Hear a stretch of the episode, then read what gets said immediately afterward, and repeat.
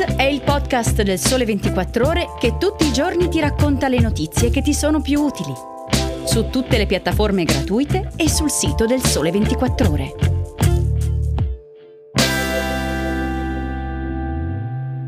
Ciao e bentornati all'ascolto di Start.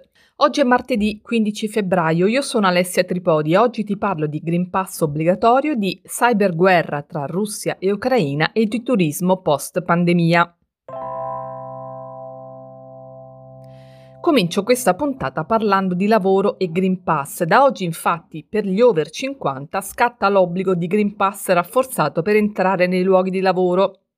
Il Green Pass rafforzato, lo ricordiamo, è quello che si ottiene con il vaccino o la guarigione dall'infezione da Covid, mentre per chi ha meno di 50 anni per lavorare basterà il Green Pass base, ovvero quello ottenuto con i tamponi.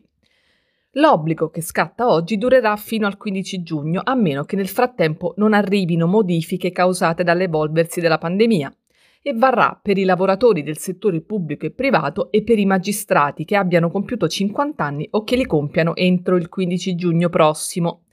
Chi lavora nella sanità, nella scuola e nel comparto della sicurezza era già obbligato al vaccino anti-Covid per poter lavorare, quindi per questi lavoratori nulla cambia. L'obbligo del vaccino non sussiste per gli over 50 in caso di accertato pericolo per la salute che deve essere provato da un certificato medico. Spetta ai datori di lavoro verificare il Green Pass dei dipendenti attraverso per esempio l'app Verifica C19 tramite controlli ai tornelli o facendosi consegnare il Green Pass dei lavoratori.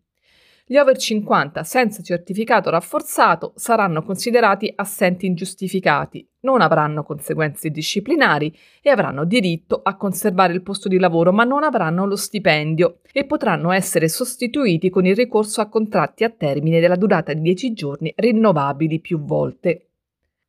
L'obbligo del vaccino che scatta oggi riguarda una platea di 8,8 milioni di persone. Tanti sono infatti in Italia i lavoratori con almeno 50 anni di età e l'introduzione di tale obbligo prevista dal decreto entrato in vigore l'8 gennaio ha sortito già qualche effetto. All'inizio dell'anno gli italiani non vaccinati nella fascia di età fra 50 e 59 anni erano infatti circa un milione, mentre oggi sono scesi a 681 mila.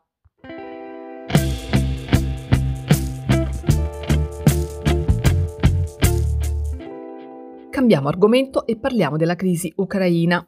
Mentre la tensione fra Mosca e l'Occidente resta alta e sale il timore di un conflitto, al di là della cronaca di questi giorni, tra la Russia e l'Ucraina una guerra è già in corso da anni, almeno dal 2014. Ed è quella che si sta consumando nel cyberspazio. Ce lo spiega Biagio Simonetta su 24 la sezione del sito del Sole 24 Ore riservata agli abbonati, dove ci racconta gli attacchi informatici degli ultimi anni. Mosca ha interferito nelle elezioni ucraine già nel 2014, manomettendo la rete della Commissione elettorale centrale e poi un'altra volta nel 2019. Nel 2015 e nel 2016 poi un gruppo di hacker collegati al Cremlino, noto con il nome di Sandword, ha bucato i sistemi di decine di organizzazioni e società governative ucraine, riuscendo a penetrare nelle reti di vittime di vario genere, dai media alle compagnie ferroviarie, distruggendo enormi quantità di dati e causando diffuse interruzioni di energia elettrica, come quando nel 2016, a due giorni da Natale, gli hacker riuscirono a infettare i sistemi informatici del più importante operatore di rete nazionale ucraino, Ukrenergo.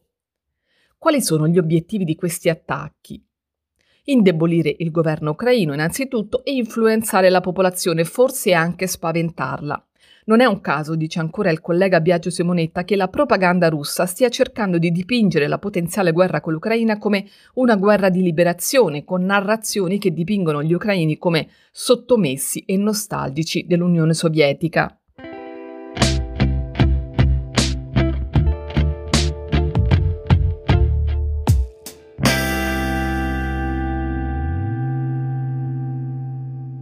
Chiudiamo questa puntata di Start parlando di turismo e di come gli italiani stiano ricominciando a viaggiare scegliendo viaggi sempre più sostenibili. Lo dicono i risultati di una nuova indagine di Ernst Young che ha analizzato i trend legati ai viaggi per vacanze e per lavoro nel mercato italiano e internazionale, intervistando un campione di oltre mille persone. E ha esaminato come sono cambiati i comportamenti, le preferenze dei viaggiatori e ha analizzato l'impatto della pandemia sulla propensione degli italiani agli spostamenti. Bene, vediamo insieme cosa dicono questi dati. Nel 2021 oltre l'80% degli italiani è tornato a viaggiare per una vacanza, un dato in miglioramento rispetto al 70% registrato nel 2020, anche se ancora inferiore ai livelli pre-pandemia. Le intenzioni dichiarate per il 2022 confermano questa intenzione. Oltre il 60% dei nostri connazionali tornerà alle stesse abitudini di viaggio pre-pandemia e in alcuni casi uno su quattro aumenterà il numero di viaggi. Due intervistati su tre viaggeranno prevalentemente in Italia, soprattutto per rilassarsi e riposarsi, nel 65% dei casi. Un altro 61% lo farà per scoprire nuovi luoghi e fare nuove esperienze culturali e gastronomiche e il 46% per stare insieme a familiari e amici. C'è poi un 6% di italiani che ha pianificato di lavorare da remoto in un luogo di villeggiatura. Come accennavo all'inizio, nelle scelte di viaggio gioca un ruolo centrale anche la sostenibilità ambientale. Due viaggiatori su tre infatti sono preoccupati per le conseguenze ambientali generate dai mezzi di trasporto e sarebbero disposti a pagare un sovrapprezzo per limitare le emissioni di CO2 dei viaggi. Secondo i dati poi aumentano rispetto al 2020 anche l'utilizzo del treno e dell'aereo rispetto ai mezzi personali, ma con livelli ancora inferiori al 2019 e con alcune differenze per fascia d'età che rivelano un aumento consistente dei voli aerei per i viaggiatori under 40. Bene, questa era l'ultima notizia. Io ti ringrazio per avermi ascoltata fin qui. Se vuoi scrivermi per commenti, suggerimenti o anche solo per un complimento, manda una mail a alessia.tripodi chiocciola il sole 24ore.com. Ciao e a domani per una nuova puntata.